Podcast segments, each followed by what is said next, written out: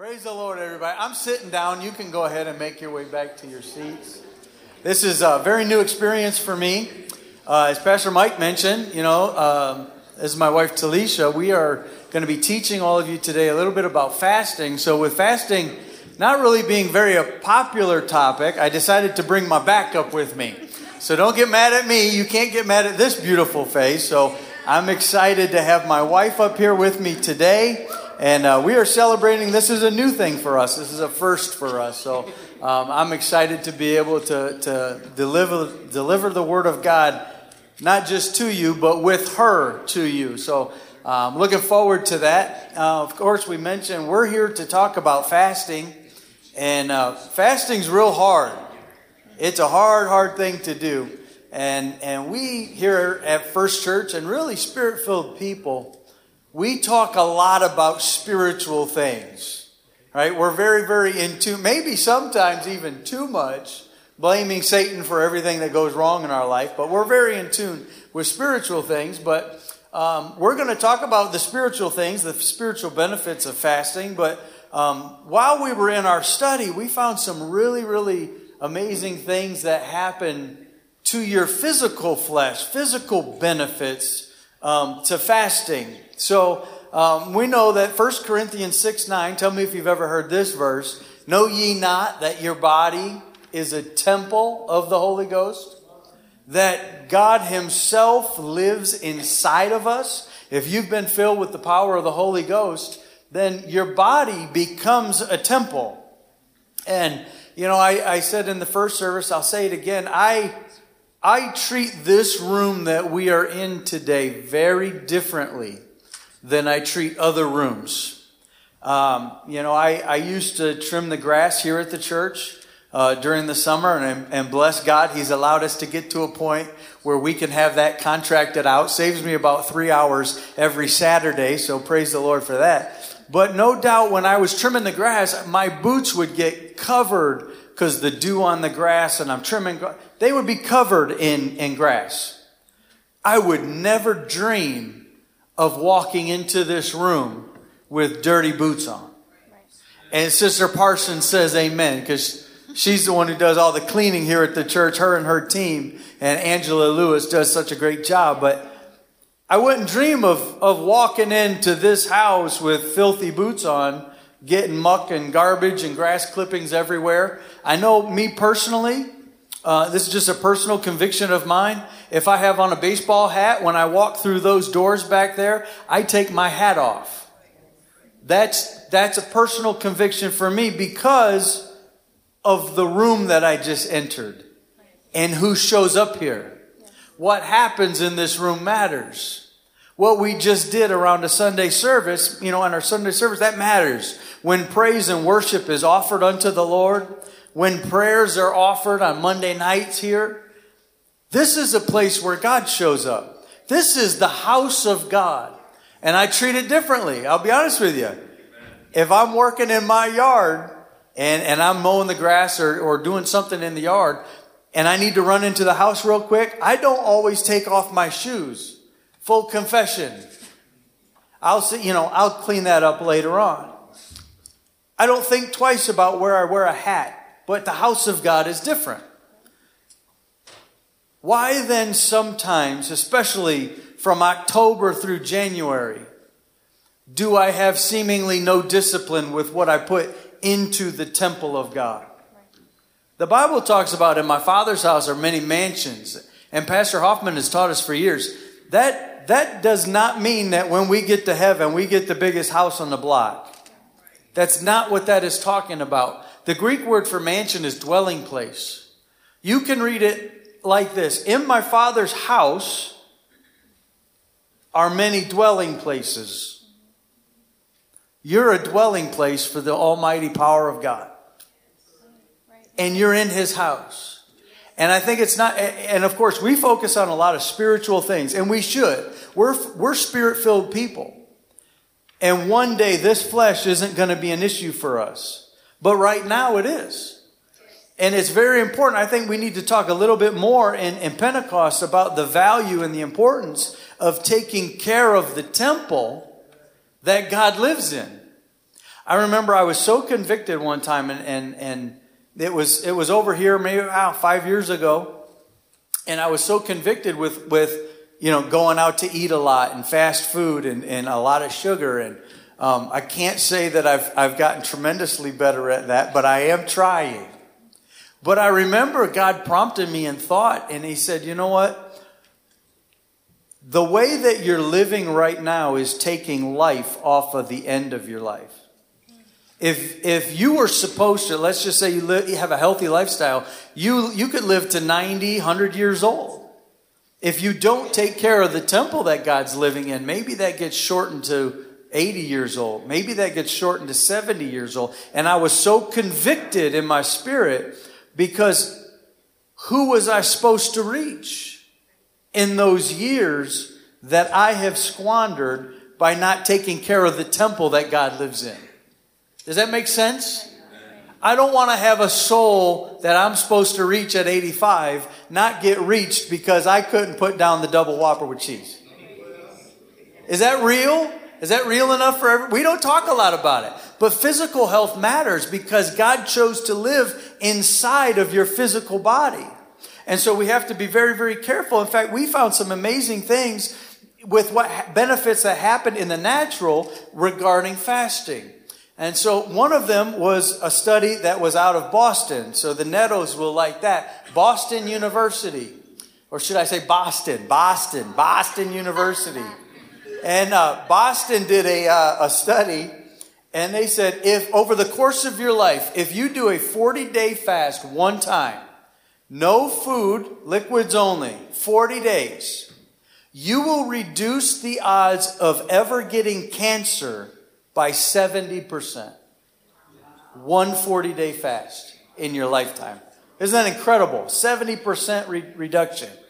I found this. Um, it's called, medical people might not, might not like the way I pronounce this, so bear with me. Autophagy? A U T O P H A G Y? Is that how you'd say it? Go with it. Go, I'm going to go with it. After 24 to 48 hours of not eating food, your body goes into this process.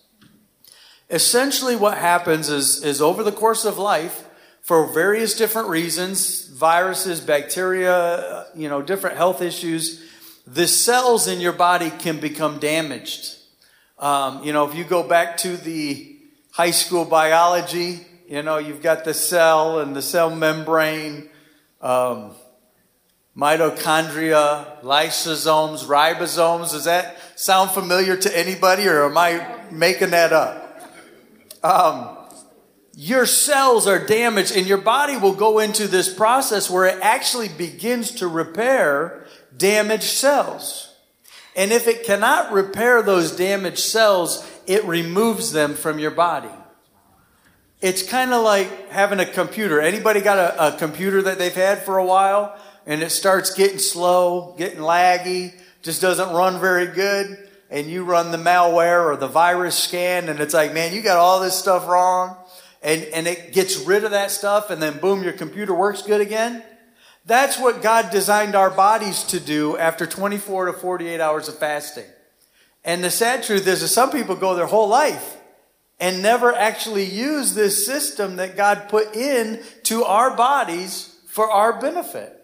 Isn't that incredible? That God allowed that to happen in our, in our flesh for our benefit. Not just the spiritual benefits that we're going to get to, but, but physical benefits as well. And so Telesha's going to take over from here. She's got, we're just going to talk about the different fasts that we are doing here at First Church over this 21 days of prayer and fasting.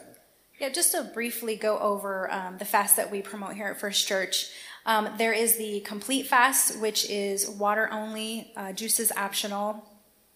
There is the Daniel's fast, which is no meat, sweets, or dairy. Um, there's the partial fast, also known as the Jewish fast, where you would um, basically no food sun up to sundown.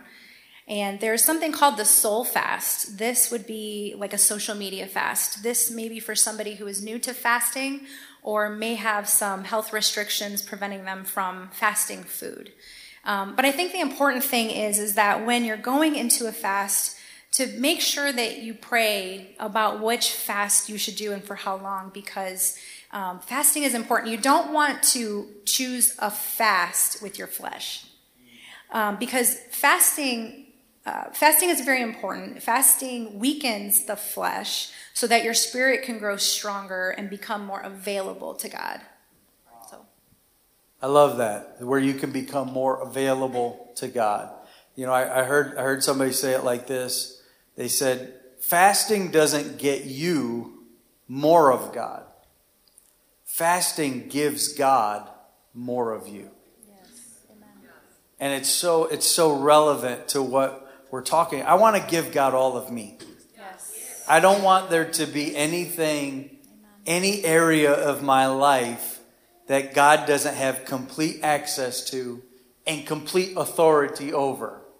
And, and that's why what we're talking about fasting. Fasting helps us. It's hard, but it helps us to get to that point.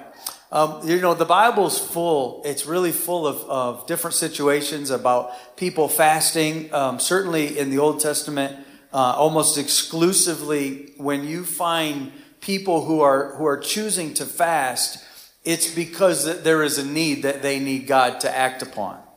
Um, you know, there's there's a lot of times it's a battle where uh, you know Israel or a kingdom they're outnumbered and there's no way that they can win the battle except God does something miraculous and the people begin to fast.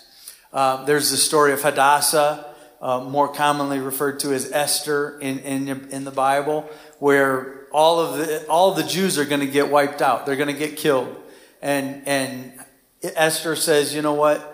tell the people to fast. We're going to go on a three day fast. Now she's a tough, she's a tough cookie because she said, you know what? We're going to go on a three day fast. We're not going to have food and we're not going to have water. Now I don't, I don't know how long you've ever been without water, but I promise you three days is no joke. That's a hard thing to do. Fasting is hard, but the need was great and God provided a miraculous way of escape for his people. Uh, there's a story of, of uh, Jonah in, in, the Old Testament, and you know he was the prophet that ran from God, and God finally took over his will and swallowed him up with a big fish and spit him out of the shores of Nineveh because God was upset with the people in Nineveh. He was actually going to destroy the whole city, and and he sent Jonah said, you know what, you've got to warn them and tell them that this is where I'm at. They're getting ready to be wiped out. Um, and of course, Jonah reluctantly goes and, and tells the people in Nineveh, Nineveh and the king that God's mad and he's going to kill you. And they go on a 40 day fast. Not just, not just the adults, but the, the children. So for anybody who's got young children right now, can you imagine telling your five year old that you're not going to eat for 40 days?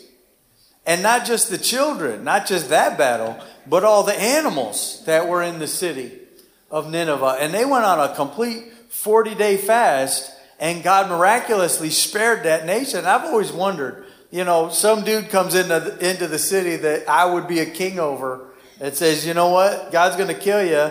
And, and the king says, okay, 40 day fast, nobody's eating anything. It almost seems, uh, you know, not very logical. But if you can read, now this isn't found in scripture, so put that into proper context. But there are Jewish rabbis have, have something they, they call commentaries. And, and, you know, they actually, a lot of Jewish rabbis actually believe that the king of Nineveh was Pharaoh from the Exodus from Egypt.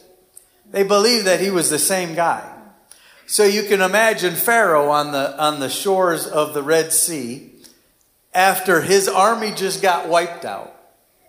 He's looking across on the other side, and the wealth of Egypt is in the Israelites' hands. Remember, they left with great spoil. So there's no wealth left, there's no army left. He's got a bunch of mad people who just went through 10 plagues not a good, his, his polls, we're in election year, his poll rating wasn't very good. He did not have a good approval rating. And so they believe he went to a place called Nineveh. And when the people of Nineveh found out, hey, you used, you're Pharaoh from Egypt, the most powerful nation in the world, they put him over, over to be the king. And when Jonah says the God of Israel is upset with you, it would make logical sense. Man, I just went through 10 plagues. That God of Israel just wiped out my army and just took all my money. If the God of Israel is upset, we're going to fast. Not just us, the women, the children, the cattle, the goats, the sheep, everybody's fasting, the babies. And so that's, like I said, that's not in scripture, but that's, that's just uh, what the Jewish rabbis believe. So there's a lot of fasting that you can find in the Old Testament, but almost always it's with a great, great need for God to do something miraculously. Now, in the New Testament, there was a lot of fasting as well, uh, but I don't see a lot of instances where there was a great need that was there to where they, they, they called the fast to meet a need. A lot of the fasting in the New Testament was for closeness and intimacy with God. It, it was, um, it was a normal practice. Um, the Pharisees fasted one to two days a week, just as normal, everyday lifestyle behavior. Um, so I think that was more custom of the day and, and, and wanting to get close to God in, in that intimacy. Now, Pastor Mike mentioned tomorrow night at Monday Night Prayer, we're going to be walking through the tabernacle. And I always love this because um, this, is, this is an Old Testament pathway to get into the presence of God, right. to get into that place of the Holy of Holies. And, and there's so much uh, rich Bible that, that is here, and I, I can't afford to get distracted on it.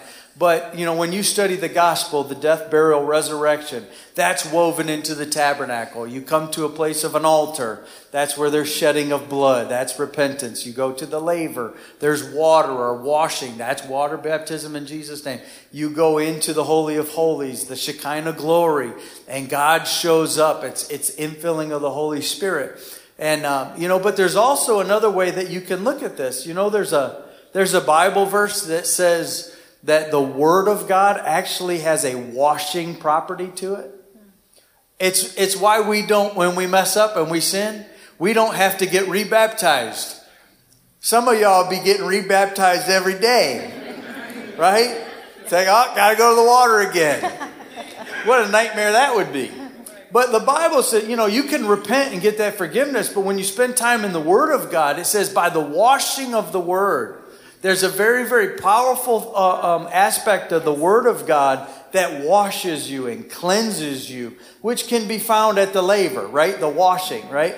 We know what we just had here praise and worship. Pastor Mike taught an amazing message last week about the power of prayer and making sure prayer is your lifeline and staying connected to God in prayer. And that, that can be getting into that presence of God in that Holy of Holies and, and sometimes, if we're not careful, we'll want to go to the Word and the washing, and we'll want to go to the praise and the prayer of the presence of God, but we, we walk right past that altar because the altar's hard. The altar is, as Brother Mark Morgan taught us almost 18 months ago when we started our Let's Imagine campaign, the altar is where things go to die. The altar is where flesh dies. You die out to your own will, your own way of thinking, your own thoughts, your old way of life. But I don't know of any other way than to hurt this flesh than by fasting.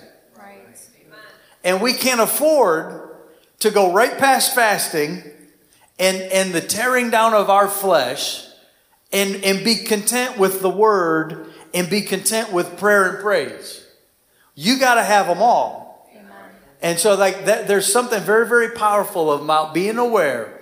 Fasting is not just for 21 days in the beginning of January or the first three. And I'm so thankful to be a part of a church that offers the first three days of every single month unto God as a tithe. But what about if God challenges you on the 16th day of the month? What about the 23rd day of the month? That's why you've got to be led of the Spirit and in tune with the Spirit. It's not just something I do at the beginning of the year and the beginning of the month. If God challenges me and I feel led of God, I'm going to fast. Yes. Because I can't be content with the Word and His presence only. I've got to put this stuff in check. Because I learned, I learned long ago, my number one enemy is not Satan my the the destroyer of my soul, the, the, the lion who seeks to devour, that's not my biggest threat. The Bible says I've got power over him. Amen. He's under my foot. So I'm not terribly worried about him and all of the demons in hell itself. I don't worry about that. The gates of hell won't prevail against the church. Amen. I'm worried about this stuff. Yes. Yes. This flesh that I'm in. That's the biggest enemy of my soul is this flesh. So fasting puts that it puts that in check. Um, there's a very powerful uh, story about fasting in the New Testament that I want to share, and it's one of my favorite stories in the New Testament. It is the story of Cornelius the centurion. It's in um, Acts 10. If, if, and of course, I'll be sort of giving cliff notes to this um, based on fasting. But if you're not familiar with this story, I highly encourage you to read it. Uh, read the whole chapter of Acts 10. It's, it, it will encourage you on so many different levels. But I'm going to start out by reading Acts 10 1 through 6. And it says, There was a, a certain man in Caesarea called Cornelius, a centurion of what was called the Italian regiment, a devout man and one who feared God with all his household who gave alms generously to the people and prayed to God always. About the ninth hour of the day, he saw clearly in a vision an angel of God coming in and saying to him, Cornelius. And when he observed him, he was afraid and said, What is it, Lord?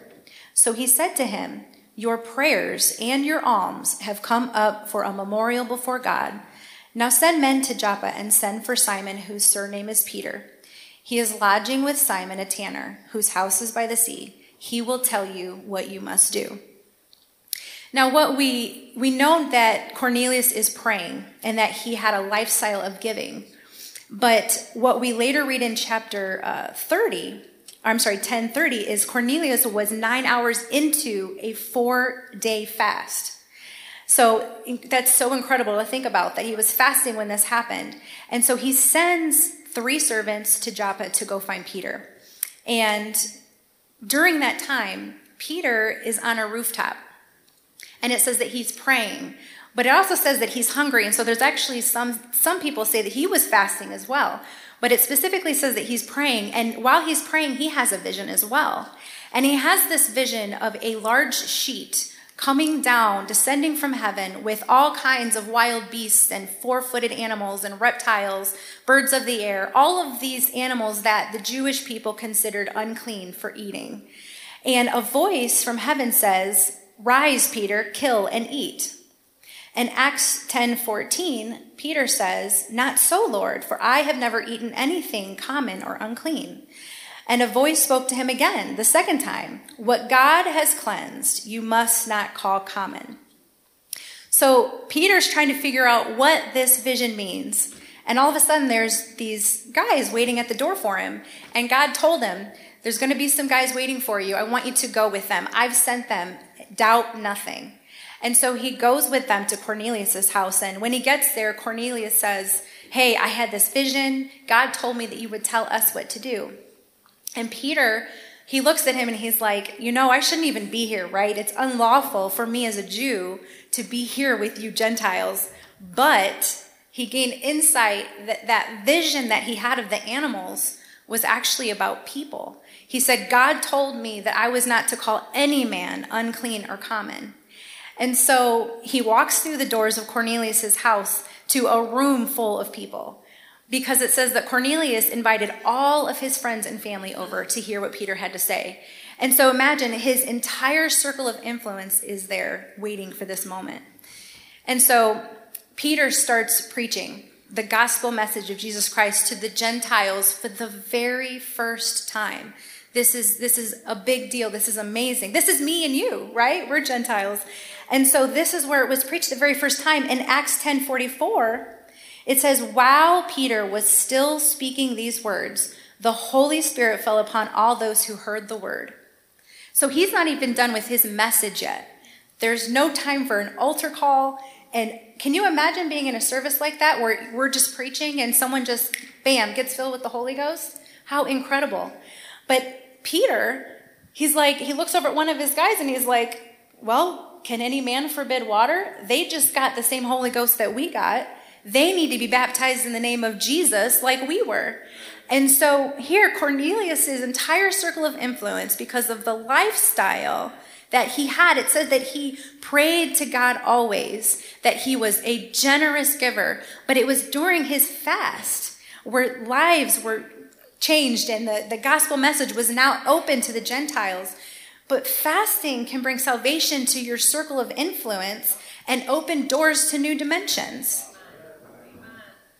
You know, it was, it was cool. She was, she was talking about this in the first service, and then it hits me. So she's, she's saying the first time the Holy Ghost was poured out, or access to the Holy Ghost was to the Gentiles, there was prayer and fasting happening.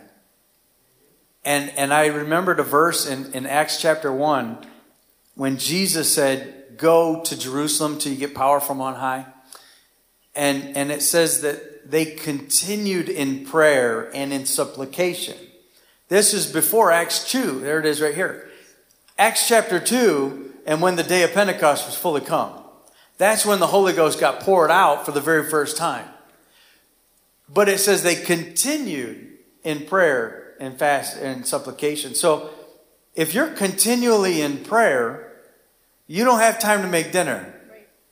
You're, you're not cooking breakfast and saying, hey, hey, Peter, go grab some eggs. I'm hungry, right?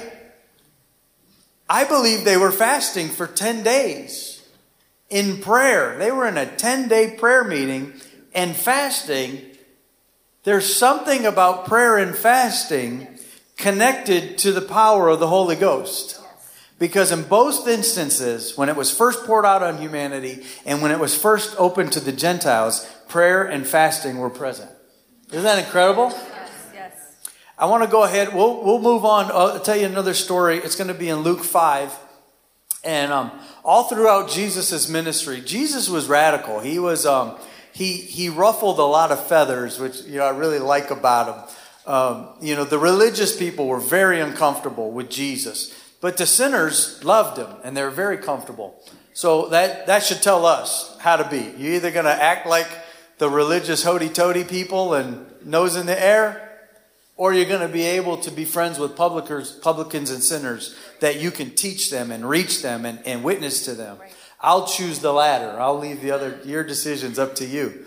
But um, so the, the Pharisees were always trying, they're the religious people. And they're always trying to trick Jesus and trying to get him to get caught up in his words or to do something that they know is against the Levitical law, the Torah of Moses. They're always trying to mess him up. And so they're talking with Jesus in, in Luke chapter 5 here, and they're saying, Hey, how come your disciples don't fast? Because at the time, the disciples were not fasting, and it was, it was something that was so apparent that the Pharisees took notice. Remember, I said that they, they fasted one to two days a week. In fact, they said the, the disciples of John the Baptist, you know, they fast, but your disciples, they're, they're not fasting. And Jesus, you know, says, you know what? When the bridegroom's here, it's time to eat. Praise the Lord. You ever been to a wedding and, and there's no food? That's not a great wedding, okay? When the bridegroom's here, it's time to celebrate, it's time to eat. That's what Jesus is teaching. But then he goes on to say, But there's coming a day when the bridegroom won't be with them. And when the bridegroom is gone, they will fast.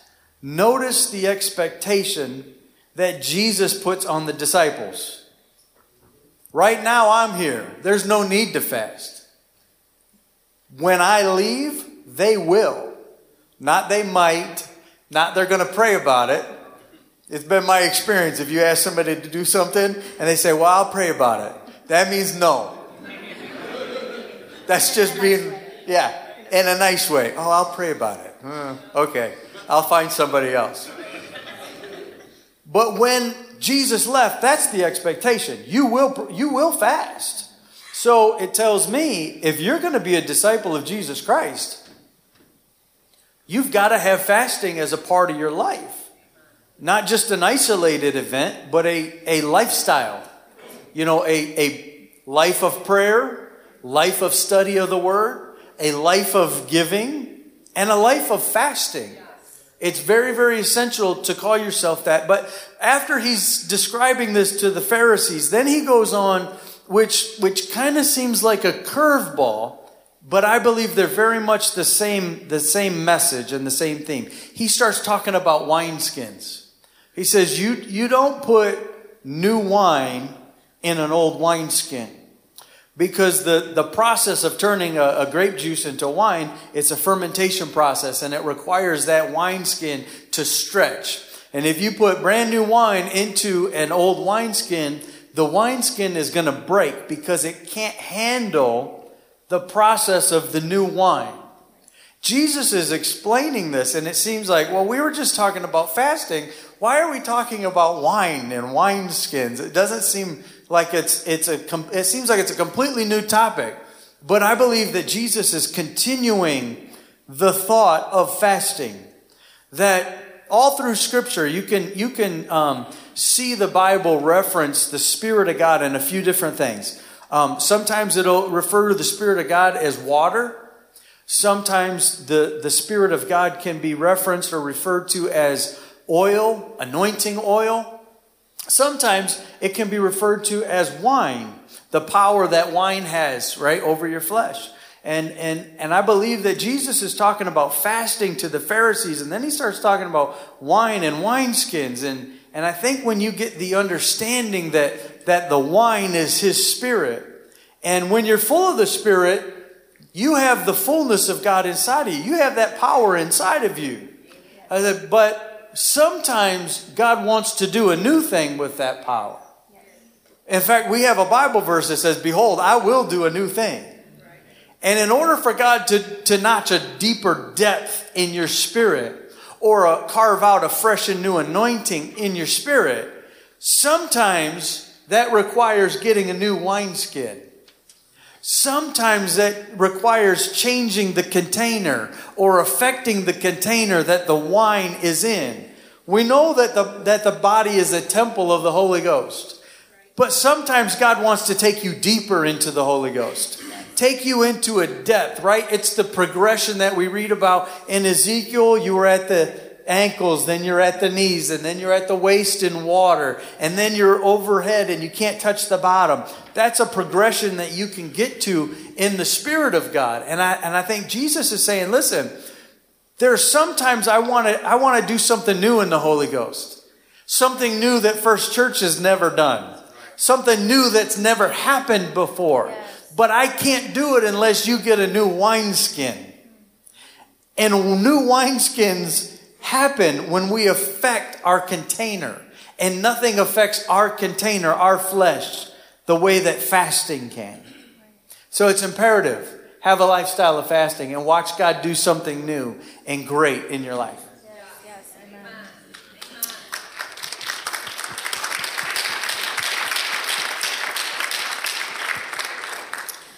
Um, I wanted to share the story of where Jesus heals a demon possessed boy. Um, I was reading, when we were studying um, fasting for this lesson, this story, it, it spoke to me in a way that I had never read it before. And so I'm going to read uh, Matthew 17, 14 through 21. It says, When they came to the crowd, a man approached Jesus and knelt before him. Lord, have mercy on my son, he said. He has seizures and is suffering greatly. He often falls into the fire or into the water. I brought him to your disciples, but they could not heal him. You unbelieving and perverse generation, Jesus replied. How long shall I stay with you? How long shall I put up with you? Bring the boy here to me. Jesus rebuked the demon, and it came out of the boy, and he was healed in that moment. Then the disciples came to Jesus in private and asked, Why couldn't we drive it out? He replied, because you have so little faith. Truly, I tell you, if you have faith as small as a mustard seed, you can say to this mountain, Move from here to there, and it will move. Nothing will be impossible for you. However, this kind does not go out except by prayer and fasting. And so it was so, it jumped right out at me. Jesus is connecting a lack of faith with a lack of fasting.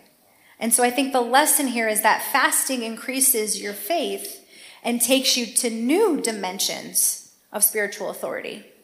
Yeah, that's incredible. I I, um, I've always read that verse, you know, some things only go out through prayer and fasting. We say it all the time, especially this time of year, that, you know what, we don't know what's coming up in our year, but if we're praying and fasting, some things are just going to get driven out before we ever get there. Amen. But there are times where, you know what, I have felt so much stronger, not just in, in, in sensitivity to God and closeness in prayer, but I have felt this. I have felt my faith be strengthened. I, I have felt that supernatural uh, um, um, increase in my faith. We know, we know the Bible talks about a measure of faith. Uh, there's a verse that says, you know, uh, faith is a grain of a mustard seed. Another verse that says, great faith. There's even a, a supernatural gift of faith in the Holy Ghost.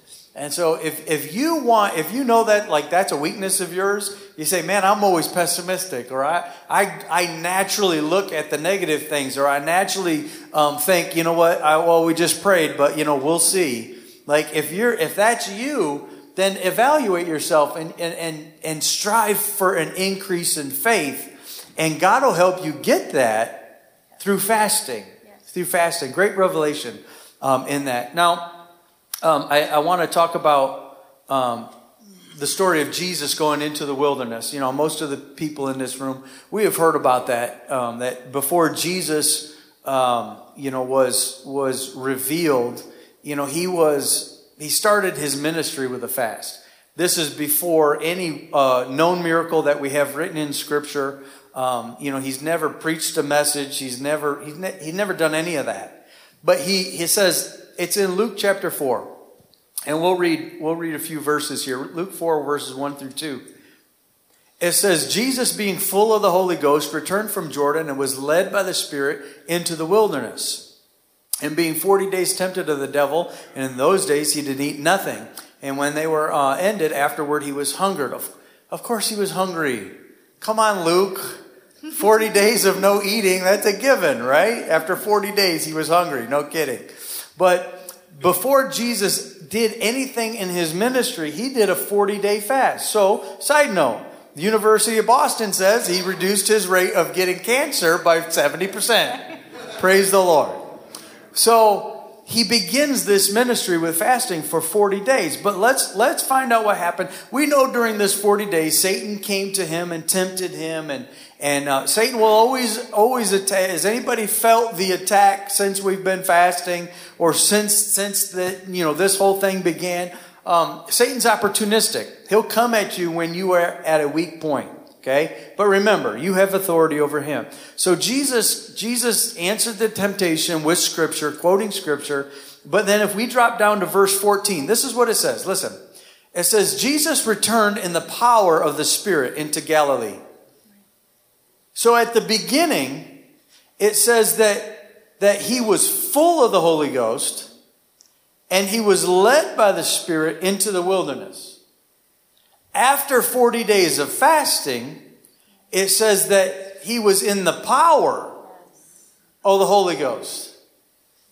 Can I tell you that you can be full of the Holy Ghost and led of the Holy Ghost and not in the power of the Holy Ghost? If you get the Holy Ghost today and you, you've never been baptized with the power of the Holy Ghost, and, and God does that miraculous thing, it'll happen today if you want it. I'll just go ahead and prophesy that. I already know that it's God's will that none should perish. So I don't have to wonder if God wants to fill you with the Holy Ghost. I know He already does. But if that happens today for the very first time to you, you are full of the Holy Ghost. That's what happens. He fills you and then speaks through you. It's an overflowing of what he's done. That's why we speak in tongues, heavenly language. But you're full of the Holy Ghost. And then as you learn and you pray and get discipline in your life as far as, you know, connection with God, he'll lead you and guide you throughout your life. But it doesn't mean that you're in the power of the Holy Ghost. It doesn't mean, in fact, listen how, how exact the Word of God is. It doesn't say He returned with the power of the Holy Ghost. Because I believe that when you have been filled with the Spirit of God, that you've been filled with the Holy Ghost, you have the power of the Holy Ghost inside of you. It doesn't mean you know how to use it. It's one thing to have it in you, it's another thing to know how to let it out of you. Yes, that's so good. Because Jesus said this. He was talking about the Holy Ghost. He said, There would be rivers of living water that would flow out of you. This he spoke of the Holy Ghost. They didn't understand it, but that's what he was talking about. So he came out of the wilderness, not with the power, in the power of the Holy Ghost, which is so amazing to me. And then remember, first time Jesus' ministry begins and he walks straight into the synagogue. He walks into the church. And this is the people that he knows he's going to butt heads with for the next few years. And this is what he says Listen, hear this scripture with the revelation of Jesus being in the power of the Spirit. The Spirit of the Lord is upon me. That's an interesting way to begin your sermon for the very first sermon you've ever taught. In fact, I remember the first sermon that I ever preached here was on a Wednesday night Bible study. And y'all, I was nervous. I still get nervous. And I thank God for that because it keeps me honest. It means that I, I, it, it challenges me. I don't ever just get up here without prayer, without fasting, without study of scripture. So I thank God for that, but I still get nervous. In fact, they say that's the number one fear is public speaking. It's, it's not getting burned alive. It's not, it's not drowning or getting suffocated. Personally, I think getting suffocated is a little more nerve wracking than, than public speaking. But, but you all can be intimidating.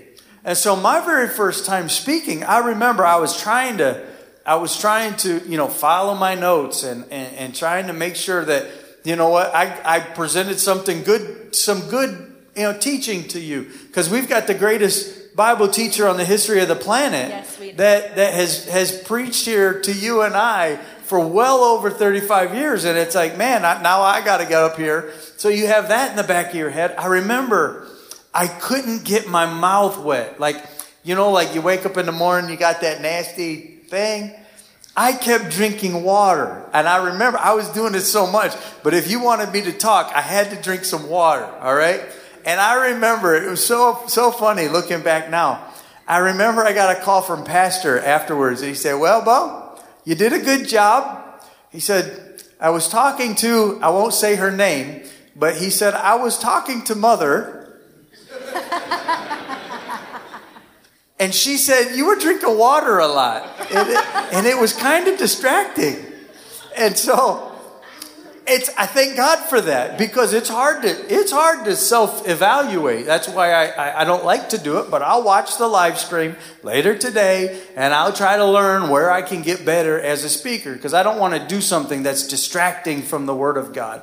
So it was a it was an interesting first message for me, and and I'm still working on it. So have patience with me. But I think about Jesus exiting the wilderness in the power of the Holy Ghost. And he says, The Spirit of the Lord is upon me. That takes a lot of guts to walk into the religious people's house and say, The Spirit of the Lord is upon me. Then he says, Because he has anointed me to preach the gospel to the poor. He has sent me to heal the brokenhearted, to preach deliverance to the captives and recovery of sight to the blind, set liberty to them that are bruised, and to preach the acceptable year of the Lord. That takes some guts. And what he did next takes even more guts. He said, This day, this scripture is fulfilled in your ears, declaring himself Jubilee, declaring himself the acceptable year of the Lord.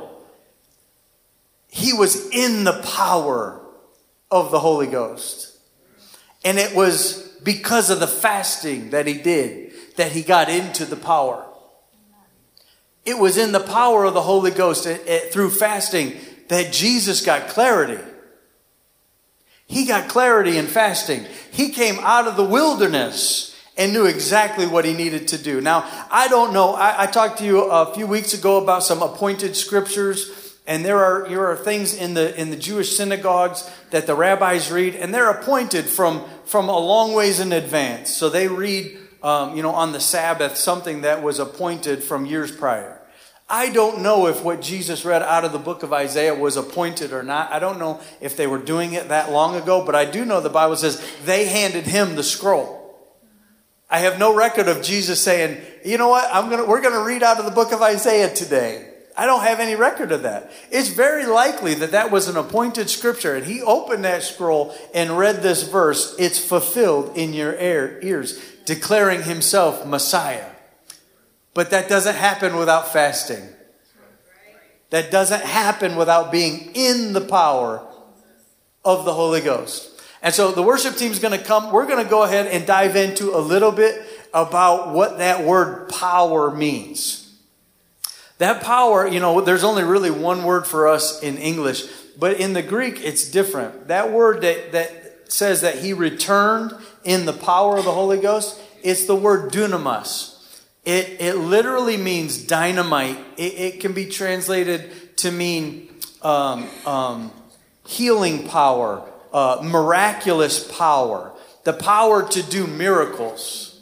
He returned in the power to do miracles. It's the same verse that, that Jesus said, Go wait until you get power from on high. Same, same word. You got to wait for the power to do the miraculous. At, uh, you know, there's a couple more verses. In fact, um, you remember the story of the woman with the issue of blood? And she had this issue for 12 years, and nothing that she tried worked. And she said, If I could just touch the hem of his garment, then I would be healed. Notice her faith. I promise you, there's some fasting that's going on in there to have that kind of faith. But when she actually makes her way and grabs the hem of his garment, she's fulfilling the prophecy in Malachi that said there would be healing in his wings. That word wings can be translated to borders or edges of garments. So she grabs that, and, and, and Jesus says, Who touched me? And the disciples are, you know, I just picture them like, Come on, boss. Like, are you, are you serious? There's hundreds of people around you right now. What do you mean, who touched you? Everybody's touching you right now. You're famous. But he says, No, somebody, somebody touched me. He says, Listen, he says, virtue has left me. It's virtue when we read it in English, but that word is not that word in Greek. In, the in the Greek, that is dunamis. The power to do the miraculous just left me. She literally siphoned the power of the Holy Ghost out of Jesus through his garment. That's why we have scriptures where, where it says the disciples were walking down a road and their shadow overcast onto people and they were healed. How does that happen? That's being in the power of the Holy Ghost. Not just having it, being in the power of the Holy Ghost. We, we quote this verse a lot, certainly here in church.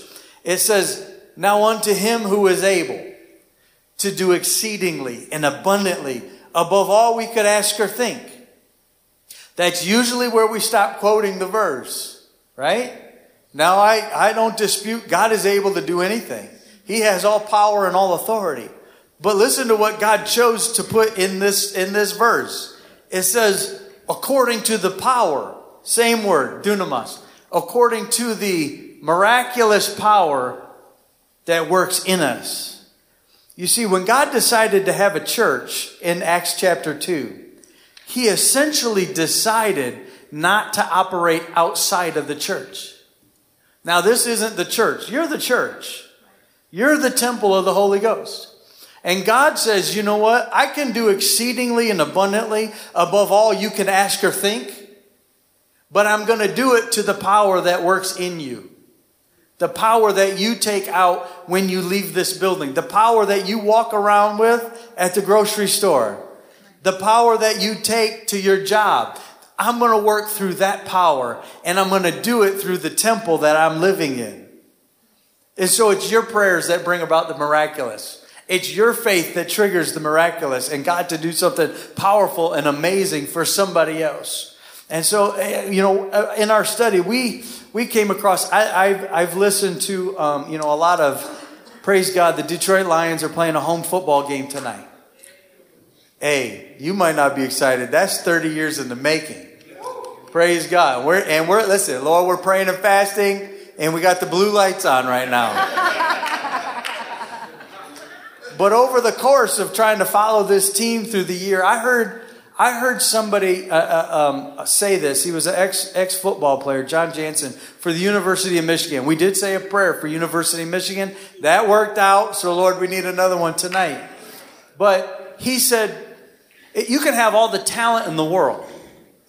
He says, if you're not available, if you're always hurt, you're always injured, he said, you're no good to the team if you're always out on the sideline. And then he said this, and it just, it's like you hear something and it's like somebody says something like, oh, that's, that's a spiritual revelation. But he said, your greatest ability is availability. So good. And I think that's what God's really trying to get us and teach us in, in this moment is when we're praying and we're studying the scripture and we're living a lifestyle of giving and we're living a lifestyle of fasting, it's what I said earlier. It doesn't get us more of God, it gives God more of us. And when we give God more of us, we're more available to Him. And He can use you on your job.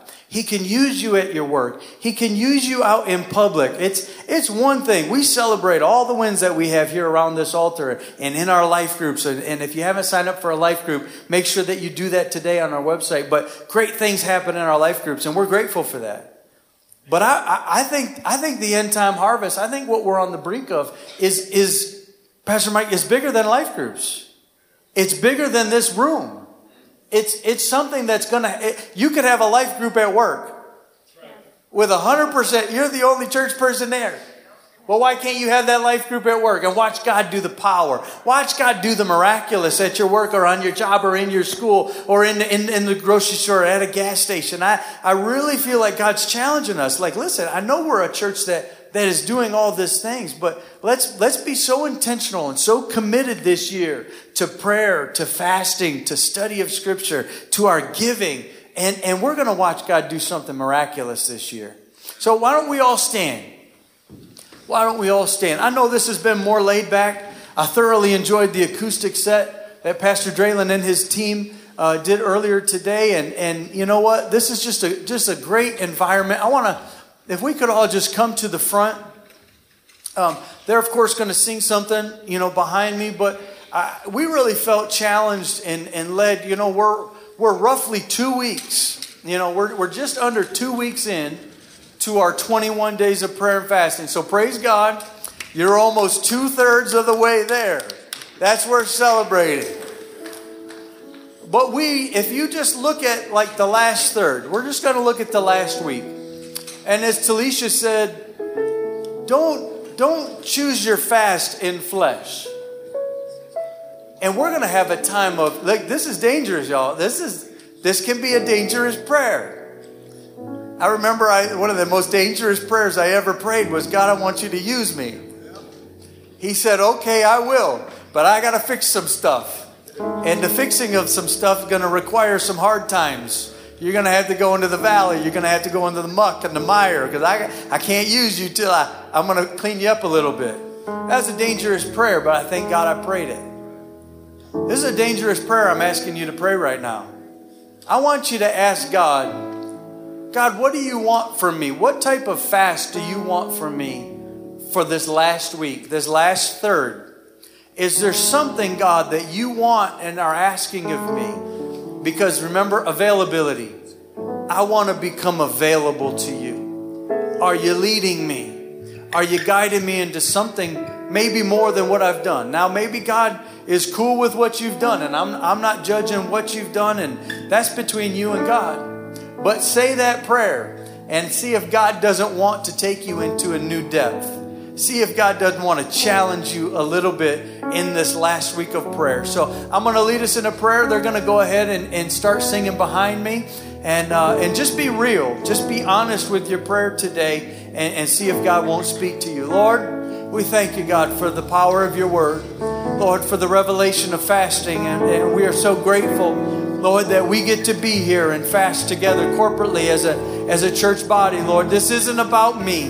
This is about your body and this is about the city that you have planted us in. God, there are needs here and And Lord, we are we are so very conscious of, of Pastor and Sister Hoffman and, and, and Lord and Curtis and what the needs that are represented here. Lord, if there's something that you are stirring in me, if there, eh, Lord, if there's something, God, that you are, are challenging me in in this last week of fasting, God, I, I want to be available to you. I don't I don't want it to be closed off. I, I don't want, Almighty God, withhold anything from you in this week, God. Lord, whatever you tell me to do, God, I'll make sure that I do it. I'll make sure I give it my very best, God, that it would please you and honor you, my Lord. God, and I humbly pray that you would help us as a church body. God, to grow, God, to thrive, oh Lord, to, to, to operate in a depth in the power of the Holy Ghost that we have yet to see, Lord. God, because I do want to see the dead raised to life. I do want to see blind eyes. To my knowledge, God, blind eyes have never been opened in this room. God, I want to see it. I'm going to see it here, Lord. I will see deaf ears unlocked, God. I, I will see people coming out of wheelchairs, God. I, I believe very strong. I will see, God, marriages mended and, and, and, and mental, God, disorders and, and, and things, God, mended, God. I will see that. I thank you for it, God. Speak to us now, I pray. Dear Jesus, examine our hearts. Let them be faithful. Let them be tried and true unto you. Dear Jesus, I praise you and I thank you for the honor to be here today. In Jesus' mighty name, amen. Holiness, holiness is what I long for.